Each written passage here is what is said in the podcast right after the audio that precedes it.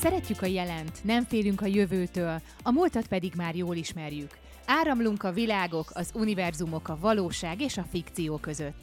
Én Bedő Zsuzsanna vagyok, hallgasd a műsoromat a Flót, és áramolj velem!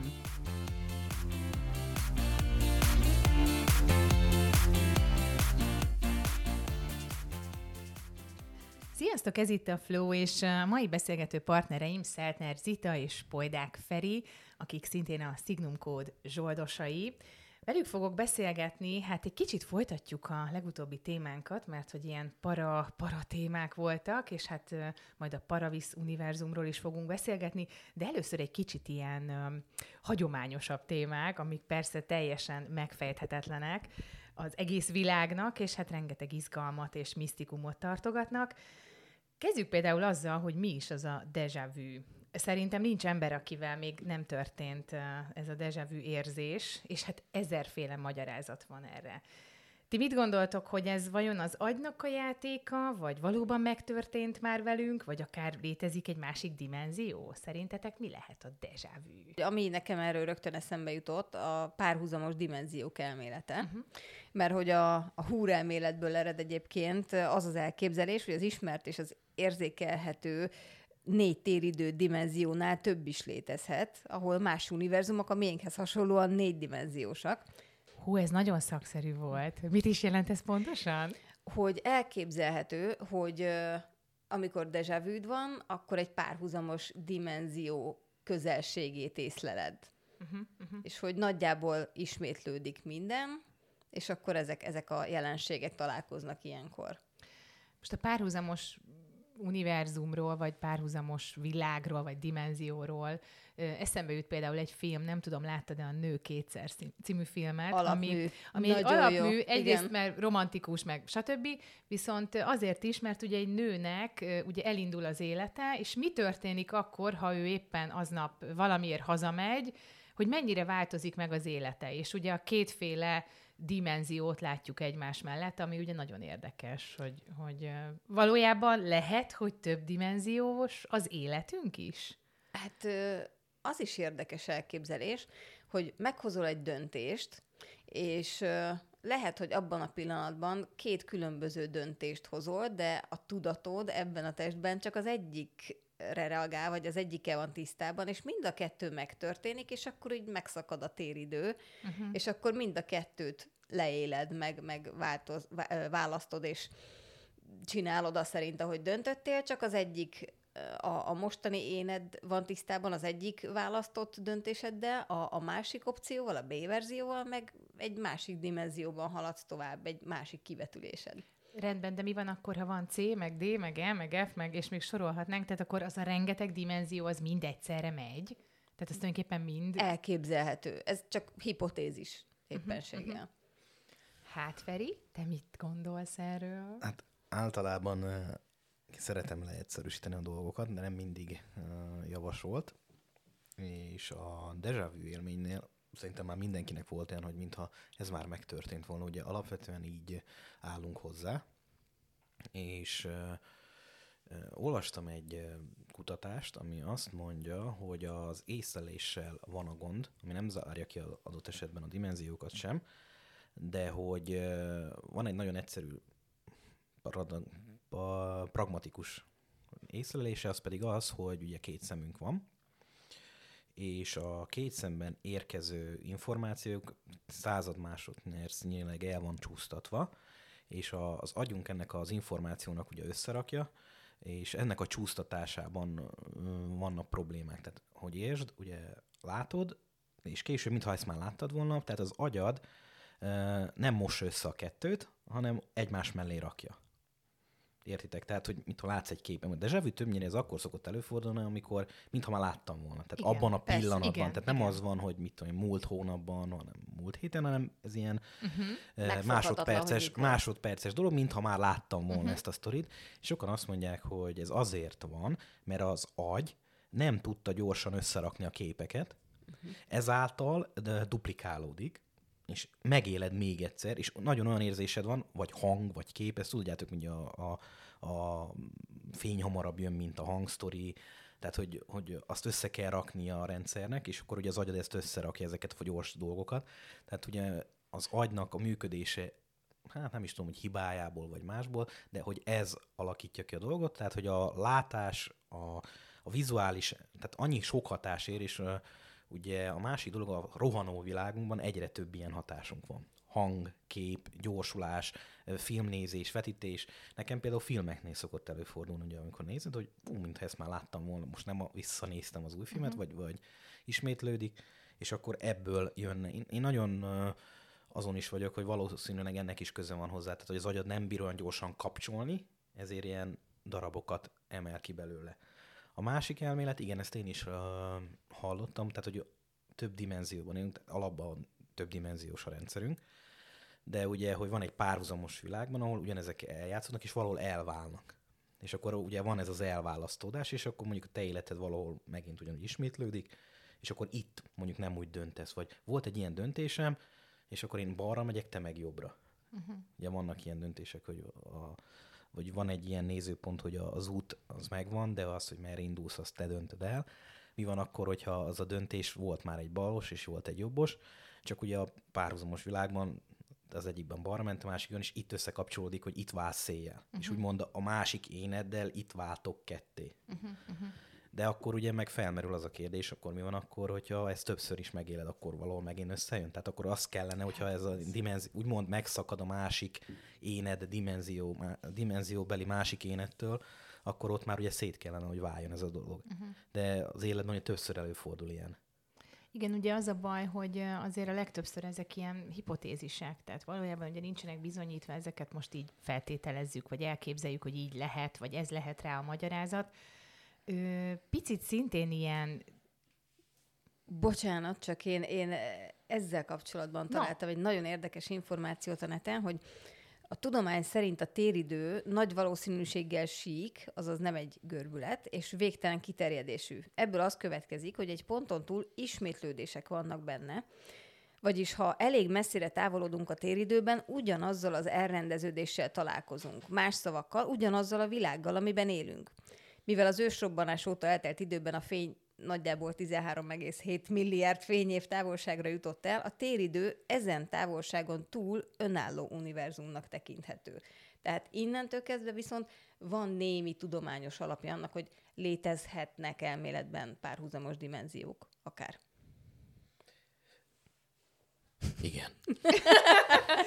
Köszönjük a nem vagyok, fizi- nem vagyok fizikus. igen, igen, tudom, igen, hogy, igen. Igen, persze, hát előfordulhat. Jó, akkor, akkor kicsit elmélkedjünk tovább, mert hogy szintén a megmagyarázhatatlan, most viszont rejtélyes lényekről is meséljünk, mert hát az egy nagyon érdekes dolog, hogy nyilván mindenki hallott már a Loch Nessi szörnyről, vagy Yetiről, Szerintetek ezeknek van bármilyen valóság alapja, hogyha egy kicsit tényleg tudományosan nézzük, és nem feltétlenül a, a mesét, meg a mitológiát látjuk benne, meg a legendát?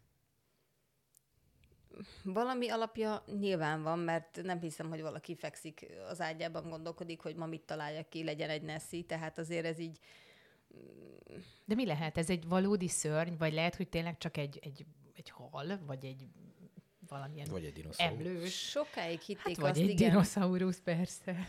mert egy bizonyos dinoszauruszra hasonlít hát, Nessie, de Azt nagyon sok... Nem tudom. Na, jó. Most nem, okay. nem ugrik be Mindegy. a neve. Igen. Pedig, pedig én is utána néztem, de az, az már nincs meg, hogy melyik, melyik típus. Uh, Play, Plesiosaurus, vagy valami, nem, nem, nem akarok hülyeséget mondani. Play, uh, igen, jó. Tehát valami nagy. Viszont nagyon sokszor megcáfolták azt, hogy a víz hőmérséklete, meg közege miatt sem, meg a magassága sem olyan. Volt olyan elmélet is, hogy, hogy van, egy, van egy átjáró annak a tónak a mélyén, ami az óceánba vezet, és hogy azon keresztül közlekedik, wow. de az meg az se stimmelne, mert akkor állítólag az árapály jelenséget befolyásolna uh-huh. olyan mértékben, hogy ott már nem tudom, mintha kihúznál egy dugót, tehát akkor már nem is lenne ott uh-huh. tó, tehát nagyon-nagyon vitatott. Uh-huh. Uh-huh.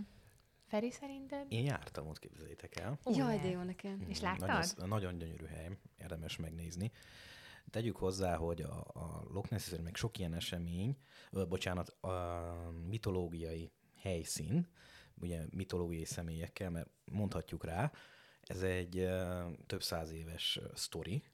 Ugye Skóciáról beszélünk, egy ö, 40 km hosszú és egy 2 km maximum széles tóról, aminek a mélysége hát ö, 100 méter átlagosan, de van 200 méter mély is.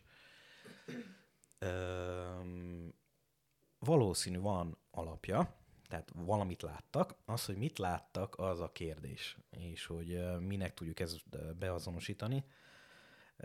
Sajnos el kell, hogy a meséket, tehát nem, sz- valószínűleg nem szörnyről beszélünk, és valószínűleg nem dinoszaurusz. Azért, mert ugye csontokat nem nagyon találtak, ahhoz, hogy ott egy dinó legyen, és az, az, az ott ahhoz populáció kell. Erre Ezt volt ugye a, mondani, igen. a, az alagutas sztori, de hát akkor 15 méter mélyen magasabban van, mint a tengerszint, tehát olyan magasra azért nem tudna, vagy akkor olyan áramlás lenne, hogy azt a lyukat úgy kiuga, ö, kiugatná, hogy onnan kifolyna az Igen, is, vagy, igen, vagy igen. hol a sós víz, tehát hogy Meg tényleg, hogy maradt fent populáció nélkül egy magában. Ö, Azt is mondták, hogy valószínűleg ugye a, a régi időkben ugye elpusztult egy dinoszaurusz, és akkor ugye azt felemelte a, a kémiai jelenség, tehát ugye gáz keletkezik, tehát hogy megolvad gáz keletkezik, ezek a gázok ugye kiáramlanak, akkor feljön, és akkor utána eltűnik, de ugye többször is látták, tehát ezer, nem tudom, ezer fölött van a Loch Nessi szőr jelenségnek, vagy észrevétele.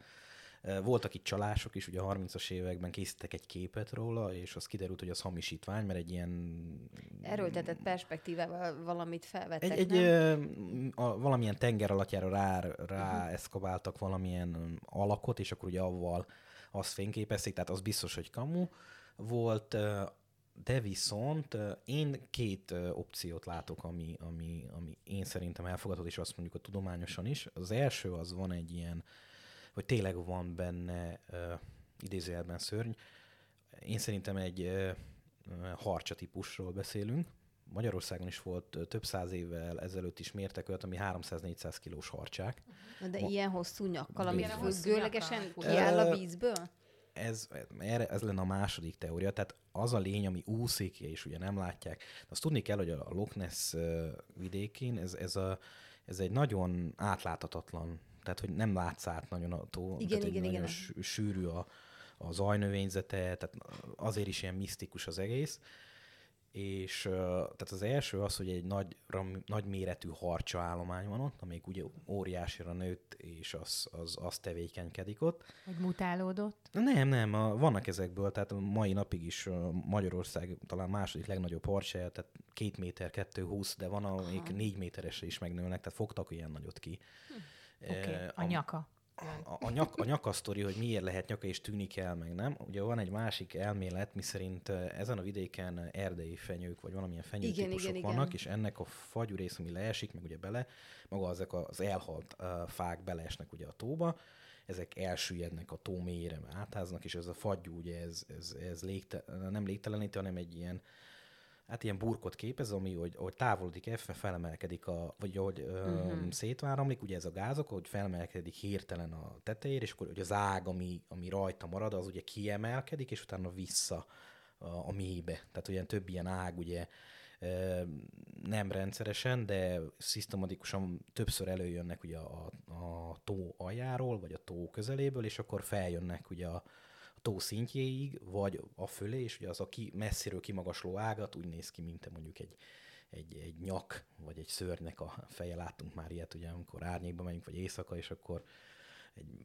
szél megmozgatja az ágat, tehát valószínű ennek a kettőnek az ötvözete lehet, tehát az egyik egy ilyen természetes bomlási és tehát akkor valaki utána néz, tehát, tehát ez a Gázképződés. gázképződésnél igen, felemelkedő óriási rönkök, ágak feljönnek a vízre, a másik az úszó része pedig valószínű a harc, és ennek a kettőnek az ötvözetéből összejött egy ilyen legenda. Az, hogy miért ö, tartja még mai napig magát, tehát azért számoljuk, hogy én is elmentem oda, de még van rajtam kívül egy millió turista is megy oda, tehát ennek van Én azért egy... leszek a következő. Igen, igen, igen. Én tehát, meg pedig azután. ha azt mondjuk, hogy ez, ez egy harcsa, meg egy, egy ág, akkor, hát akkor minek menjünk. Tehát Igen, sok igen. embert, ugye Loch Nessi szörny, meg azért van ott egy ilyen szobor is, ha jól emlékszem, vagy egy ilyen uh-huh. műemlék, már műemlék, meg lehet nézni. Tehát, Viszont ö, még mindig észlelik, hogy van erről infótok? Van, hát Én nem úgy tudom, tudom, hogy a mai napig észlelik. Hát valószínűleg tartom, mert mondom, ezer fölött van az észlelések száma, de vannak kutatók, akik nem tudom, 20-25 évet arra szentelnek, hogy ezt megfigyeljék, és az, aki megfigyelte, az írta le ezt a harcsás sztorit. Uh-huh. Tehát nekem mondjuk nincs 24 évem, hogy ö, ott figyelgessem. Persze, hogyha valaki szeretne megajándékozni egy ott lévő üres telekkel, hát egy fene az elkövetkezendő 25 évet rászánom, hogy keressem jó, azért a megküzdünk. Igen, igen. igen. Mert szeretettel várom Dob be a közösbe, ki ad érte többet. És akkor majd beszélünk róla. De e, én, én ezt tartom val- valóságos, valóság szempontjából közelebbinek. Uh-huh, Tehát, hogy a kettő ötvözetéből született egy ilyen legenda. Sőt, volt olyan is, hogy a, nem tudom, az 1800-as évek végén megküzdöttek vele, aztán kiderült, hogy egy póni beleszabadult a vízbe, és az volt. Vagy Tehát, túl jól sikerült a buli az éjjel. igen, igen, tehát, hogy, hogy majd beszélni fogunk a későbbiekben, tehát, hogy az oxigénhiányos sztoritól kezdve, ugye a magasságokban, Igen, igen. vagy éppenséggel, hát ott, ott azért, azért Skócia uh-huh. többnyire sötét, Igen, ködös, igen, igen. Tehát valószínű nem fényes nappal uh-huh. látták ezeket, hanem inkább Ideális sötét. paravíz Igen, helyszín. igen, paravíz helyszínnek az tökéletes lenne, tehát ott fogjuk forgatni, én is azt fogom javasolni. Mondjuk pont Skóciában ugye azért arról híres, pont ezekről a Meg a paranormális szellemkastélyok és társai. dolgokról, igen, tehát a szellemkastélyok. Mondjuk az is egy érdekes dolog, hogy, hogy tényleg, Feri, ha már voltál Skóciában, te jártál szellemkastélyban? Hát nem néztem itt tüzetesebben utánuk, hogy van Jó, oké, jártál valami. kastélyban? Jártam. Hát Csukott alap, szemmel a falat hát- tapogatva, és, És, és imádkozva buzgol. Alapvet- éjszakát is Alapvetően a kastélyban? városok nagy része, vagy Edinburgh, vagy azok is egy kastélyrendszer, tehát uh-huh. És gyönyörű. És gyönyörű, igen. igen. És volt bármilyen paranormális dolog, amire felfigyeltél? Nem Az ott emlékszem. léted alatt? Hát 10 óra után már úgyis paranormális tevékenységeket folytattunk, így, így előfordulhatott, de ez a... Jö, De kitörölték a homály- memóriát. Csak nem valami igen. folyadékkal kapcsolatos. Figyeljetek, hát a, a skót szempontomból már csak az ír jobb, tehát mind a Mhm. kettőt Igen. érdemes kipróbálni. Hát igen. Tehát igazából akkor szellemet nem láttál. Vagy, vagy elfelejtettem.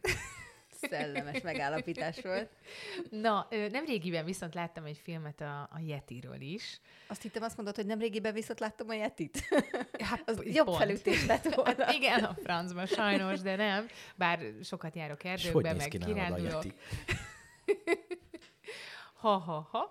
Szóval ö, az az érdekes, hogy mai napig kutatják. Tehát valahogy pont olyan, mint a Loch Ness, hogy, hogy mai napig mennek oda a kutatócsoportok, emberek tömegei figyelik, különböző információkat, hogy úristen, most itt látták, most ott látták, most akkor oda megy ez a csoport, ott forgat, ott van hetekig, hónapokig. Hát ez döbbenet. Tehát én így, így csodálkozom ezen, és közben meg valódi eredményre senki nem jut. Ahogy Tehát ez a vesszük. másik, hogy jó, látnak nagy lábnyomokat, meg, de hát az lehet állat, lehet Találtak bármi. eh, szőrszálakat és koponyát is képzeljétek el. Uh, igen, egy ilyen skalp jellegű, valahol ki Na is várjál, van állítva. akkor, akkor neki van populációja ezek szerint, Yetinek? Van. Na, Sir Edmund Hillary volt a, az a kutató, aki nem is tudom hány évig kutatta, lehet, nem is tudom, hogy, hogy éle még, vagy, vagy fo- foglalkozik ezzel, de fotók vannak a, erről a furcsa nagy lábnyomról, hogy egy egész nyomsor van, uh-huh. nyomvonal, amerre járt ez a lény, le van téve a lábnyom mellé a csákánya, hogy lássuk, hogy ez mekkora, uh-huh. és ő tette fel erre az életét, hogy így, így kutat utána. De csak a nyomait látta, megmondom ezt a skalpot, na ez az, nyomok. Tehát mindenki nyomokat lát, én ezt értem, tök jó, de mi van a valódi Yetivel? 10 Őt fölött miért van. nem találták meg? Úgy emlékszem, 10 vagy 18, ö, pontosan 18 vagy 10 fölött van a kutatási eredményekből származó mintadarabok, ezeket bevizsgálták, és a nagy része, tehát a 18-ból 10 azt mutatja, hogy egy maciról van szó. Most go- i- ö, ugye kerüli az embereket, adott esetben egy nagyon ritka fajta, és valószínűleg tartják, hogy az, mivel ugye a medve az két lábra áll, úgyis jár, Nagy is, szőrös is. nagy is, szőrös is, erős is. Ha kell, akkor, ha éhes, akkor megkér az embert, hogy kínálja meg.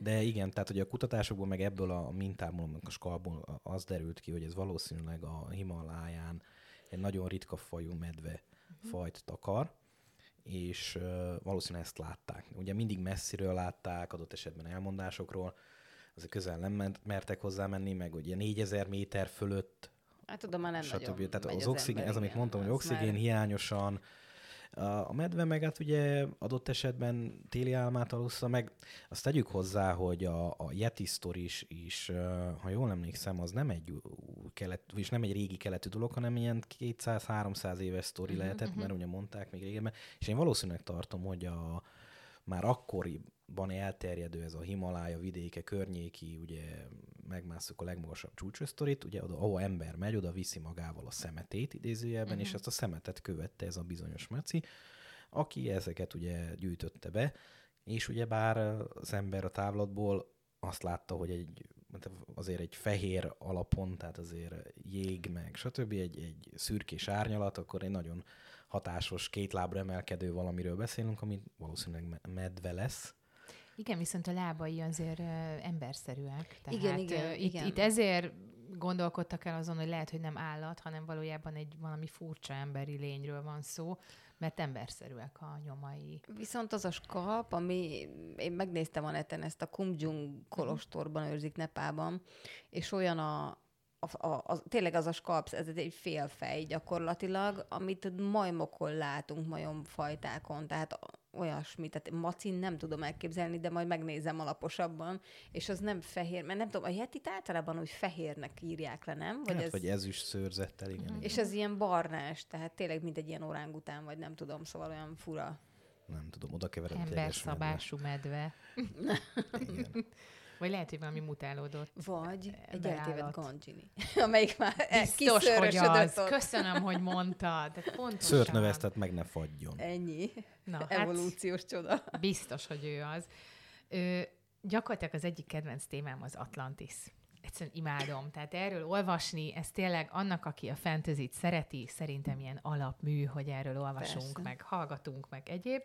Na most kicsit egy kis történelem, hogy ugye Platón szerint az erős atlantiszi birodalom hirtelen ért véget, amikor egy háború kellős közepén a központi sziget egy iszonyú éjszaka és nappal során az óceánba süllyedt, abba az óceánba, amely ma is a nevét viseli, Atlantis pedig ugye 11.500 éve fekszik a mélyben elárasztva, elveszve, és csak nem egészen el is feledve, de szerintetek amúgy elfelejtette valóban Atlantis a világ, és hogy mi lehet az igazság erről a legendáról, meg erről az uh, legendás civilizációról? Ez létezette? Nem biztos, hogy Atlantis, de Fú, nehogy hülyeséget mondjak, tíz éve, vagy mikor volt, hogy Piri Reisnek, ennek a török kutatónak napvilágra került egy térképe, ami a Antarktisz alatt egy város uh-huh. mutat, és egészen jól fel is térképezték, hogy ott van egy elsüllyedt város, ami akár Atlantis is lehet, de van egy másik csapásvonal. Werner Wickbolt egyetemi tanár és Atlantis kutató a földközi tenger térségéről készült fotókon keresett az elsüllyedt városra utaló nyomokat, és egy Cadiz közelében található sósvízű, mocsaras vidékről készült műhold felvételen két olyan téglalap alakú épület romjait fedezte fel, melyeket ilyen körkörös struktúrák maradványai vesznek körül, uh-huh. ahogy Platón azt leírta. Tehát a, rom- a romok egyértelműen arra hasonlítanak, ami a Platón által régen megjelent írásból kitűnnek, tehát arra, arra hajaz.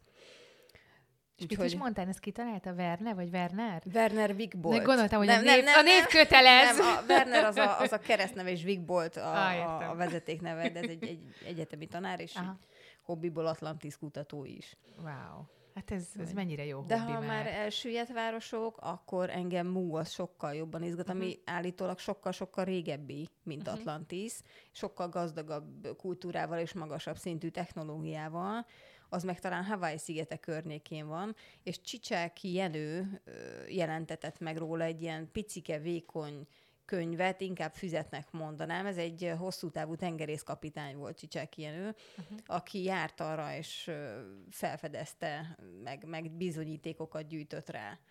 Nagyon úgy érzem, hogy a történészünknek van néhány keresetlen szava ehhez a témához. Hallgassuk. Hallgassuk meg. Nekem nincs, de Arisztotelésznek igen. Na, halljuk.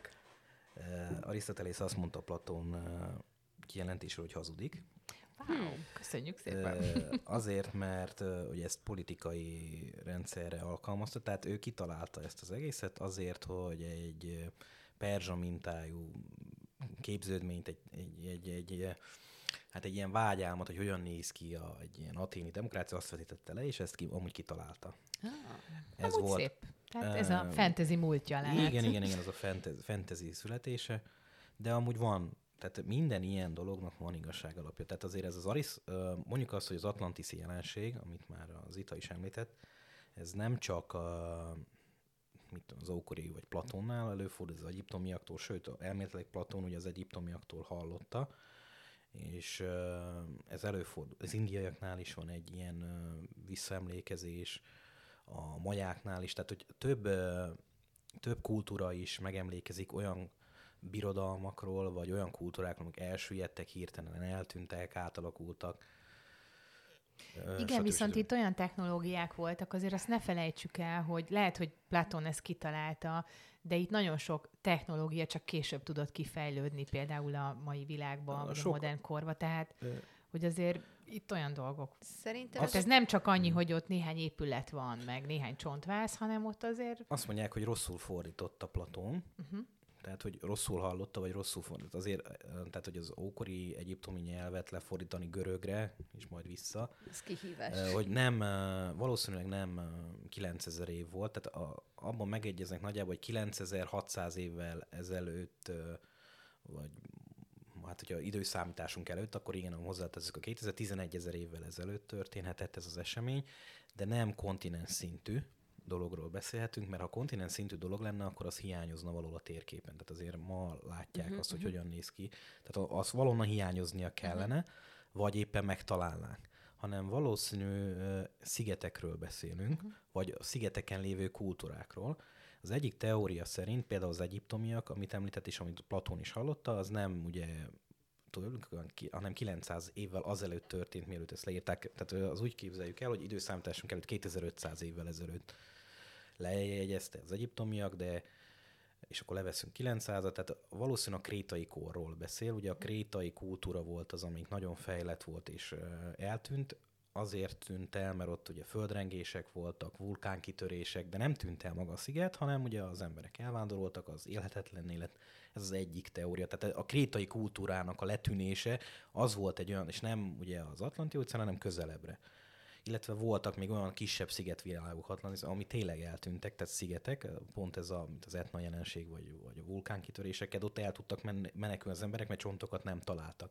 Tehát, hogy a földrengések megelőzték, ugye ők elmenekültek, meg hajóra szálltak, óriási hajóik, volt, hajóik voltak, de a krétaiaknak is, tehát, hogy, tehát valószínű, hogy nem egy elsüllyedt kontinensről beszélünk, hanem egy letűnt kultúráról, amire tudták az ősök, hogy nagyon fejlett volt, de az ugye eltűnt, elfelejtették, vagy valamilyen természeti hatás miatt eltűnt.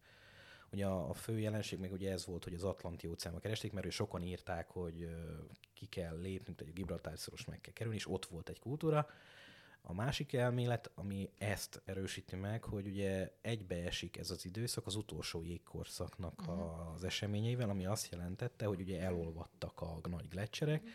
és megemelkedtek a tengerek szintjei, ami elöntötte a, a tenger közeli kultúrákat, és bizonyított én, hogy például Észak-Európában és Spanyolország vidékén voltak ilyen kultúrák, amik ugye ugyanúgy, tehát lass, az lassú emelkedés volt, de ugye elvándoroltak onnan, de ez a kultúra, kultúra mm, ős, ősei, ősi maradványi, tehát az épületek, a, az egyéb dolgok ott vannak a, nem tudom, 15-20 méter mélyen, közel a tengerparthoz, és ezeket meg lehet találni. Uh-huh. Tehát ez is egy ilyen, én, én azt mondom, hogy mindenből valami. Tehát gondoljátok el, hogy a, mindenki hallott valami kicsit, és akkor abból összeraktak egy, igen, egy, igen. egy teóriát, de mindeniknek van valamilyen ősi alapja. Uh-huh. Tehát amit a, ugye az Ita is elmondott, hogy valószínűleg ott is volt egy vulkánkitörés, de előtte volt egy földrengés, onnan elmenekültek uh-huh. az mhm. emberek, és ez a sziget lehet nem egy év alatt, vagy két év alatt tűnt el, csak lakhatatlanná vált, és akkor mondták, hogy ott éltek egy nagyon fejlett kultúra, azok elvándoroltak. De hát ez ugyanaz, amikor te elköltözöl, hogy nem viszed a tévét magaddal, a kocsit, stb., hanem amit tudsz, és ami legszükségesebb a családot viszed magaddal, és ezeket a dolgokat, ugye ha nem tete, nem a mérnök, stb. nem tudod újra uh, újra kezded az életed, de a legszükségesebb dolgokkal. De hát ilyen, amit mondtam már előzőleg, hogy amit a közép, sötét középkor sztoriban, nagyon sok mindent elfelejtettünk az ókorból, mert az nem lett legyegyezés, azt ne felejtsd el, hogy nem írtak le mindent, mint most, hogy ugye papíron leírjuk, vagy könyvnyomtatás megvan, és akkor ugye visszanézzük, meg visszaolvassuk, hanem szájról szájra terjedtek, vagy mester-mesterembereken keresztül, vagy voltak olyan dolgok, amikre úgy gondolták, már nincs szükség, és azt elfelejtődött, amit mondtunk ugye, hogy nem tudom, a padlófűtés volt a hajókon, és stb. De, uh-huh vagy már a közös mosdók, a csatornarendszerek, a stb. stb. De igen. ezek a dolgok természetesen előfordulhat, tehát visszamegyünk még visszább is, meg, tehát már a krétai korban olyan dolgokat, tehát mit, a, vagy a piramis építéseknél, amit beszéltünk. Na, hát nézzük a piramist. Mondd el, kérlek. Ki építette a piramist? Pedig kérlek, világosíts fel minket. Én, én szerintem az emberek. Uh-huh. Tehát ugye... Tehát nem a földön kívüliek, mert hogy rengetegféle teóriája van hely. ennek, hogy leszállóhely, meg... Nem tudom, Tehát lehet, hogy mégiscsak a, az ősök Tehát kapcsolatba szak... akartak lépni az égiekkel, és biztos, valójában ez egy temetkezési Biztos, hogy szakrális jelentőségei volt. vannak, tehát az égben nyúló uh, uh-huh. forma uh-huh. az, hogy ugye az eget tekintették a, a, uh-huh. az egyik ilyen jelenségnek. Ez na, tehát nem csak Egyiptomban vannak piramisok, Szudánban, Indiában, uh, Dél-Amerikában, sőt Európában is a szkíták is emeltek, ugye kurgánokat, azok is ilyen dombok voltak, tehát a mai Ukrajnán ezek a kis dombok, ezek mind sírok voltak. Nem tudom, láttátok-e a Hórusz szeme című sorozatot? Igen, Na ott arra volt egy, teori, egy zseniális volt, hogy pont ezeket a dolgokat magyarázta el egyféle aspektusból, és abban ö, volt egy olyan elmélet, hogy ö, különböző hangeffektekkel olyan, olyan rezgéseket keltettek, hogy, hogy maguktól ezektől a rezgésektől, amiket a kövek átvettek, attól tudtak felemelkedni, és gyakorlatilag közlekedni szinte. Igen, eléggé meseszerű, de nagyon érdekes volt, tehát meg azt a, a piramisoknak is a felépítése, hogy mi volt az oka annak, hogy így néztek, úgy helyezkedtek, belülről olyan volt a felépítésük, amilyen, tehát, hogy nagyon sok csillagászati ok van-e mögött. Persze, hát ugye azt gondoljuk, hogy az ember nem képes erre, vagy nem volt képes abban a korban erre, hogy mondjuk ekkora köveket megmozgasson, helyére tegye, tényleg ilyen tökéletesen illesz-e, oda vigye. Tehát, hogy erre nem volt meg a technológiai háttér. Én, meg én azt volt? mondom, meg. Tehát a, a, mérnöki tudományok, meg az ember, tehát ez, amit mondtunk, hogy amit elfelejtettünk, nem azt jelenti, hogy nem is létezett abban a korban, tehát ne gondoljuk azt, hogy akkoriban nem volt logisztika és mérnöki tudás. Uh-huh. Jogos. tehát időszámítások előtt 2500 évvel ezelőtt egy ilyen piramis építése minimum 20 évbe telt. Uh-huh. több ezer kődarabtól több tonnás márvány és kődarabokat jelentett meg nem így nézett ki a folyórendszer se, tehát nem egy, a Nílus például 10-15 métereket emelkedett áradás időszakban. Ezeket kihasználták. Csatornákat épített, mert ugye mondták, hogy több száz kilométerről is akár kellett hozni a márvány és a kődarabokat, Természetesen a hajózást, tehát a hajózást, óriási hajókat építettek az egyiptomiak, tehát el sem tudnátok képzelni, hogy mekkora hajókat. Tehát, hogy gondold el, hogy három, négy, meg öt, meg tíz szintes evezősorokat rabszolgák hajtották, meg óriási hajókat. Ez csak a hajók. És ugyanez a, a köveknek a mozgatása. Tehát vízzel mozgatták, ugye megemelte, tudták, mikor árad. Hát az egyiptomiaknál ugye a, a naptárjuk is az áradáshoz volt állítva. Tehát ezt használták. Azt, hogy elvigyék A-ból B-be, tehát felhasználták a fizikát, illetve a természetet, tehát ugye a Nílus vitte A-ból B-be, a csatorná, csatornarendszereken keresztül. kellős közepén hát, van például. Nem, tehát a, a, ha megnézed, a, a, például az egyiptomi piramisok, azok, a, ha jól nem hiszem, a jobb oldalt vannak majdnem mind építve. Tehát, tehát hogy pont Szimmetrikus, azon a, mihez képest jobb? Igen. A folyás irány. Ah, a folyás iránynak megfelelően. Uh-huh vagy baloldalt. Az a lényeg, hogy egy, egy oldalt vannak építve, tehát hogy a kitörő folyón irányában, és akkor úgy tudták levezetni. Uh-huh. A leghíresebb ugye a Keosz, Kefri és Mükeiron, a Kairó melletti, azokról meg uh, videók is készültek, hogy hogyan épültek, mert most ez egy dolog, hogy hogy visszük el oda, de azt ugye egymásra is kell rakosgatnunk. Ez az, ez az. És ott is van egy olyan rész. Tehát az, az is egy uh, most egyszerűbb dolognak, tehát nem kell volt ókori szemmel nézve bizonyos daru rendszer, amit mondtak, hogy létezett, de akár egyszerűbben is megoldhatták, tehát kis kerekeket rakol egymás mögé, tudod, vagy sineket fából, és akkor azt megkenegetik, mondjuk nem tudom, valamilyen olajjal, vagy zsiradékkal, és akkor azt végighúzzák. Mert a homokba húzott, mit tudom, másfél tonnás kő, ez 12 ember kell, egy ilyen körkörös fával pedig két ember. Az, hogy hogy vitték fel, az valószínű, ha jól emlékszem, ilyen 6 fokos dőlésszöggel szépen felvitték, és akkor a külső részére a piramisoknak építettek egy ilyen felvonó rendszert, amit mondom, egymás után rakosgatták a görgették ezeket a rönköket, és az belement ugye az, a, majd a piramisba, és akkor gondolja el egy ilyen 90 fokos ilyen emelkedő részeket, ami mondjuk 15 méterenként így körbe-körbe megy, és ahogy, ahogy ezt rakták feljebb-feljebb, az, az úgy lett kisebb és kisebb, és a végén megépült. Uh-huh. Jó, oké, akkor most már technológiailag tudjuk, Igen. viszont ugye térjünk vissza erre a szakrális részére, hogy ugye az ember akkoriban is kapcsolatba akart lépni a túlvilággal, a szellemvilággal. Miért akarunk kapcsolatba lépni, és volt ennek amúgy szerintetek valamiféle szezonja? Itt most gondolok arra, amikor a középkorban ugye rengeteg szeánsz volt, különböző ö, ö, szellemidézések, csoportosulások, tehát miért akartak az emberek mindig kapcsolatba lépni a túlvilággal? Mondjuk ennek történelmileg mi lehet a háttere? A túlvilág, eh, illetve maga a, az élet és a halál az egy nagyon régi szakrális dolog.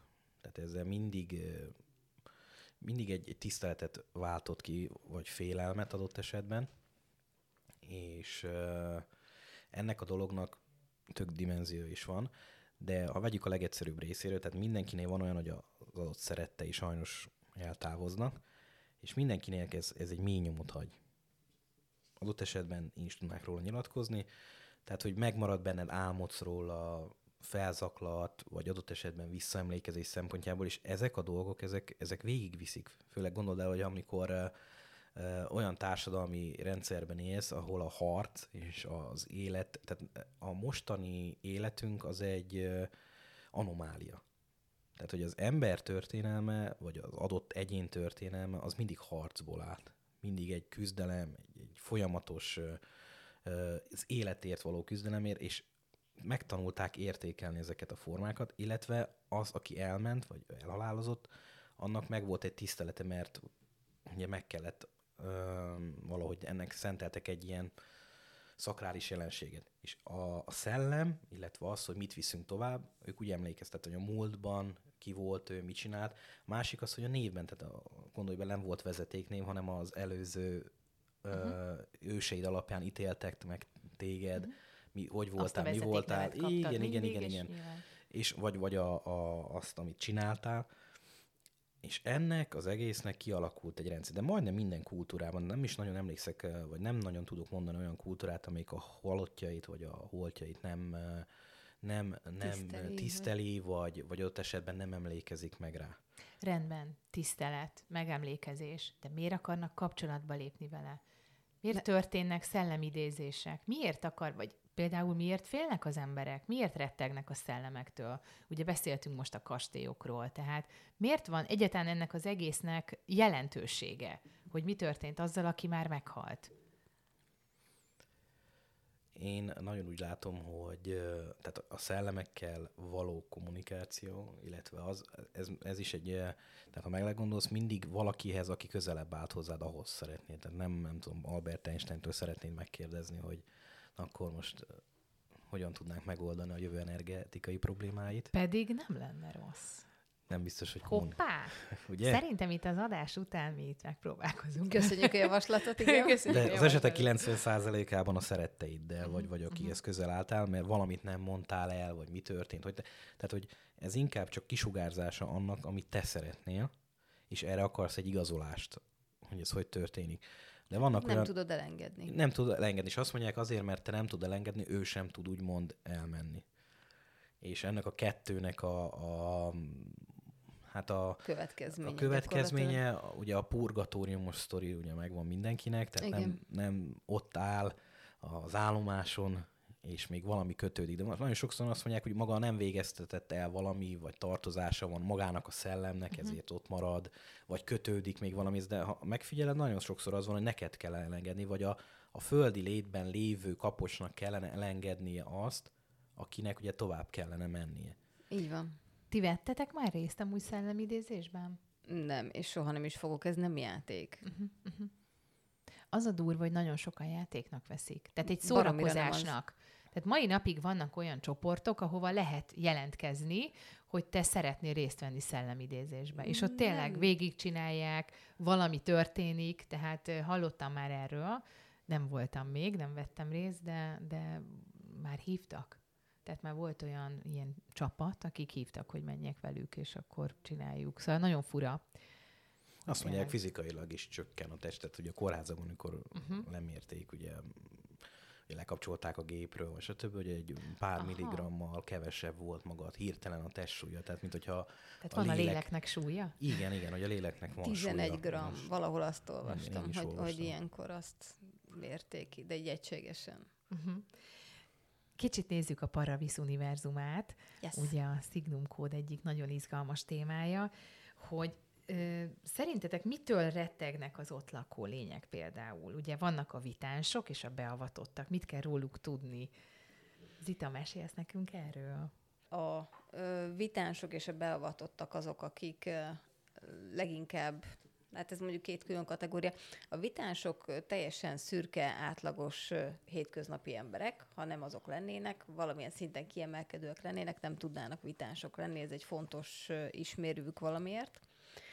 És ők valamiért, hogyha paranormális jelenségeket tudnak ők előidézni, mert megzavarják az úgynevezett vigoritális energiákat a puszta létükkel, és a beavatottak, de ja, ez a vitánsok meg tök vakok erre, tehát ők nem tudják, hogy mi történik, meg hogy ők ö, körülöttük különböző lények vannak, meg hogy esetleg, ha több vitáns együtt van, akkor, akkor ott valami nagyon furcsa dolog történhet, akár átjáró is nyílhat egy másik dimenzióra.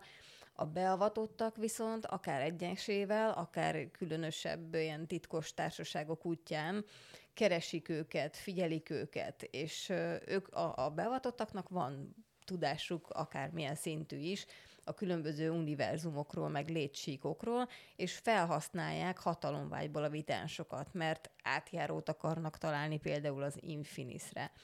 Na nézzük ezt a három dimenziót, mert ugye ez nagyon érdekes, hogy ugye ez három különböző dimenziót foglal magába ez a Paravis univerzuma, ugye a mondjuk. Igen, a Paravisznak a mondjuk úgy világ mindenségét triplexnek hívjuk. Ez egy hármas tagozódású univerzum, három dimenzióval a Mentis, az Infinis és a Realis van benne. Na most a, a Realis az olyan, mint a mi hétköznapi fizikai valóságunk, gyakorlatilag olyan, mint maga a Föld, és az Infinis az egy másik létsík, ami, hogyha vigoritális energiák normálisan működnek, és nincs semmi zavar, akkor egymás mellett teljesen jól el vannak a kölcsönös gravitációjukkal, és nem érintkeznek. Az az öröklétnek is az otthona, de ott másfajta lények vannak. Vannak emberszerűek is, de vannak ilyen egészen mint a, ha láttátok a Star Wars-ot, és hát ki nem látta, a Mos Eisley pub jelenetét, na, tehát mindenféle ilyen egészen extrém külsejű lények, kettős halmaz állapottal. Tehát vannak légneműek, meg folyékonyak, illetve hát úgy, hogy a folyékony az a, a víznél kisebb sűrűségtől az egészen majdnem szilárd zselésig terjedhet, de ilyen tök szilárd, mint mi, ilyen nincs. És van a, a... A realizban van? Nem. Mármint mi? Várjál. A szilárd, olyan, olyan igen, mint igen, mi. igen, igen, Tehát igen. Ott, ott a, a lények, vagy az emberek Hát a a reális az realizban, olyan, az mint, olyan, mint... az a mi életünk aha, az a mi életünk, igen. Tényleg, igen, igen. igen. Az Infinis meg, amiről eddig beszéltem. Igen, igen. És a, a mentis, az meg a ezek közötti űr, ami folyamatosan tágul, azt a lelkek töltik ki, test Mhm. nélkül. És az nekik pokoli, mert úgy vannak vele, hogy tele vannak vágyakkal, érdeklődéssel, igényekkel, mindenáron kapcsolatot akarnak teremteni, de nincs meg hozzá a testük, Uh-huh. a- hogy ezeket kiéljék, hogy ezeket megvalósítsák, és ezért sóvárognak azért, hogy akár az Infinisen, akár a Realison találjanak valakit, akivel kapcsolódhatnak. Tehát gyakorlatilag a Mentis az a hely, ahonnan a lelkek szeretnének tovább menni? Az a lelkek Tehát gyűjtőhelye. az ő céljuk, Igen. hogy ők tovább jussanak akár az Infinisbe, akár a Realisba. Így van.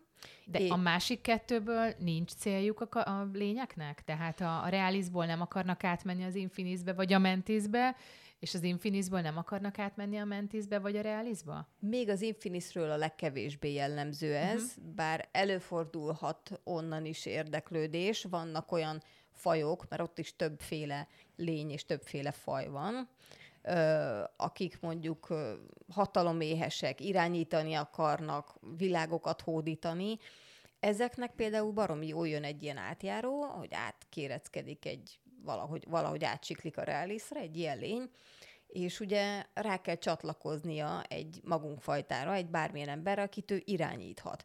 És általában ezek a lények itt nálunk magasrangú politikusok, bankárok, akár még, tehát ilyen, ilyen prominensebb személyekre szeretnek kapcsolódni, és akkor ezáltal hatalomra tesznek szert. Uh-huh. És ezeket mi nem látjuk, nem érzékeljük, úgy, mint mondjuk egy beavatott vagy egy vitás, illetve nem vitás, mert ugye ők, ők nem nincsenek ezzel tisztában.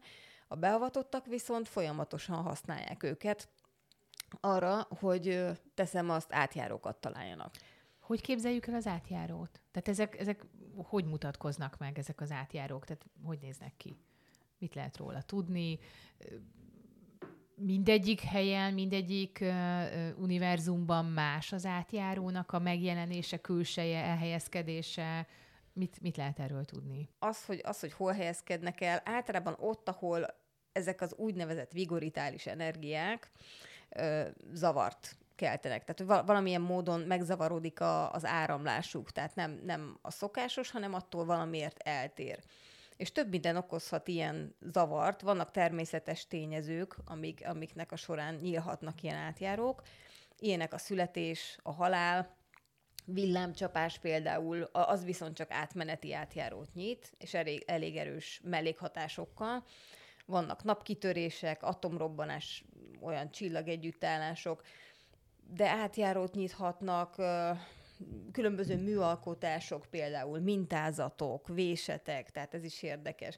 És hogyha átmész egyik dimenzióból a másikba, akkor annak vannak hatásai, meg mellékhatásai is.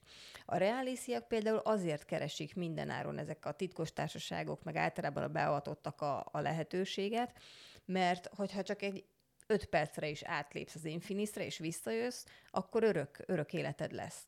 De ne, ezt ne úgy képzeld el, hogy sebezhetetlen vagy, mert lecsaphatják a fejed, mint mondjuk a hegylakóban, tehát nem, nem, nem ilyen szinten, hanem olyan erős lesz a kapcsolatod a lelkeddel, hogy azáltal, miután visszajössz, mondjuk táplálék nélkül is képes leszel életben maradni, baromi gyorsan regenerálódsz, szabadon változtathatod a fizikai jellemzőidet, és ilyen hihetetlen sokáig vagy képes élni.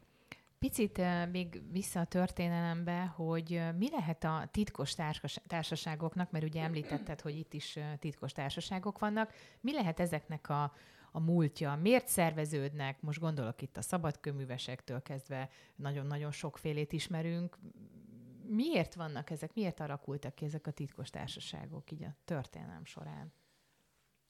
Mindig okkal, ahogy szokták mondani. A szabadkőműves páholyok, vagy társaságok teljesen más képet vagy más miatt alakultak ki mondjuk a 18. század, 19. század elején, mint mondjuk a mai napban működnek. Vagy mehetünk vissza Máltai Rohagrendtől. Tehát nagyon sok minden... Mióta vannak? Mióta datáljuk a titkos társaságok megjelenését? Hát a, onnantól kezdve már nem titkosok, amikor már írunk róluk. De ha meg, ha meg ugye tudjuk már, mikor alakultak, akkor ugyanaz. Tehát, hogy ennek a, tehát a társaság... titkos, mert nem tudjuk, hogy kik vannak benne. Tehát mai napig igen, például igen. vannak pont a szabadkőművesek, de nem tudjuk, hogy kik a tagjai, tehát tulajdonképpen titkos maradt. Meg hát azért a, a tevékenységeik sem annyira egyértelmű. Körbe van azért ez határolva. Tehát ugye... Ha homályosan is. Ha, ha nem, nem, nem csak homályosan, tehát erről azért jöttek ki, meg vannak erről kutatók is, könyveket írnak, kik a részesei, de hát eh, ha átvezetjük, ezek a titkos társaság, vagy nem titkos társaság átalakulnak adott esetben eh, valamilyen piaci szereplővé, ha belegondolsz, vagy céllal.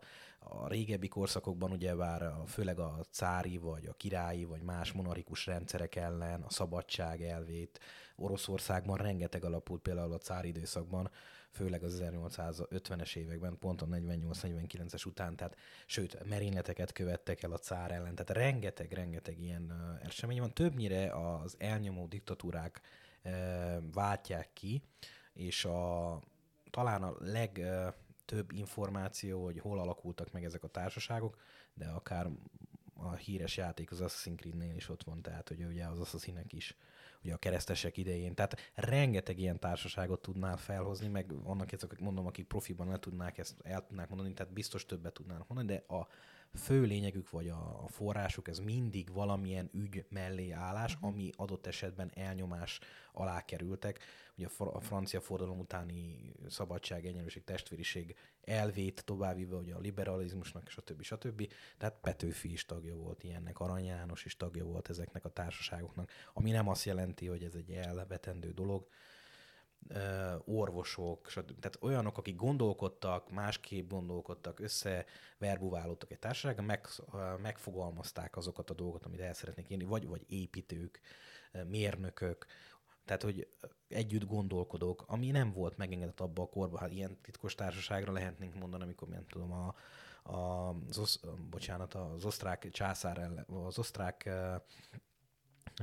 császár ellen szervezkedtek akár a zrinyék is, az is egy titkos társaság volt. Tehát attól függ, hogy mi, tehát hogyha meg kell határozunk, hogy mi mit szeretnénk ugye uh-huh. figyelemben, honnan vesszük, tehát hogy ha meghatározunk pontokat, hogy a titkos társaságok, mondjuk a, a leghíresebb, amit mondtál, a szabadkőműveseknek, de előtte is rengeteg volt, országokra lebontva. Ugye a, a szabadkőművesek az egy, az egy már egy e, világ színvonalon, vagy, vagy globális szinten is említhető e, szövetségi alakult, de inkább egy laza szövetség, és nagyon sok uh, alrésze, például a magyar kőműves páholyok, azok nem a brit kőműves páholyról indult ez az egész alakult, vagy az amerikai. Tehát ezekről inkább azt lehet mondani, hogy van egy központi része, egy forrása az egésznek, tehát hogy miért alakult, vagy mi ellen, vagy mit akar megújítani, tehát mindig valami, valamilyen, valamilyen, cél valamilyen gyújt, gyújtó dolog ezt elindította, és a, a lényeg az egésznek, hogy attól független, hogy azt elérték, nem érték, sikerült vagy nem, ezek a társaságok fennmaradnak, tovább maradnak, csak átalakulnak. De vannak olyanok is, akik már teljesen csak egy ilyen, nem tudom, tovább viszik ezt a, a régi emlékeket, stb. stb. A Paravis univerzumban miért uh, alakulnak titkos társaságok? Mi a céljuk? Az örök élet általában. Ti amúgy, hogyha választhatnátok, milyen, melyik univerzumban lennétek, mármint melyik dimenzióban lennétek a Paravis univerzumában belül? Nekem jó a reális. Te maradnál a reális világban? Igen, mert uh, megvan itt mindenem, ami egy jó élethez kell szerintem. Uh-huh. Az uh-huh. Nem is tudom, tehát ott olyan, még a növények Mert ugye furcsák, olyan az Infinis hogy... egy kicsit, mint a paradicsom, mint ahol már minden csodálatos és fantasztikus, és mindenki boldog, és hát, gyönyörű, és nem tudom, tehát valahol, valahol egy picit az a paradicsom, ugye a mentis meg valahol egy kicsit a pokol, tehát hogyha így kívülről nézzük, jó kérdés. Az Infinis nekem egy kicsit olyan megfoghatatlan, de ott is vannak, egyébként a jó és a rossz mind a három létsíkon jelen van, ugyanúgy, mint itt. Tehát ugyanúgy az Infinisen is vannak jó fej, meg kevésbé jó fejlények, ugyanúgy a Mentisben a lelkek is van, aki jobban sóvárog, és emiatt agresszívebb, van, aki kevésbé. Tehát ez teljesen változó lehet, hogy én is átnéznék az Infinisre. Ugye, ugye? De nem biztos, hogy ott akarnék maradni, nem Aha. tudom. Akkor keresném valami átjárót. A szuperhősen tényne vissza. Egyébként igen, mert az egyik mellékhatás, hogy paranormális képességeid alakulnak ki, meg esetleg ilyen csodás gyógyulások és hasonlók. Tehát nem, nem baj, hogy ha onnan visszajössz. És... Na és hát nézzük a Para Budapestet. Budapesten történt-e már veletek bármilyen paranormális dolog, ami mondjuk tényleg az, akár az utcán történt, vagy éjszaka mentetek haza, és valami furcsa dolgot tapasztaltatok? Tehát, hogy honnan eredhet ugye a Para Budapest Tapasztaltatok-e már ilyet valaha? Tehát mondjuk az egyik temetőbe, vagy temető mellett elsétáltál, és láttál valamit, vagy valamelyik várba, vagy kastélyba, vagy valami történt.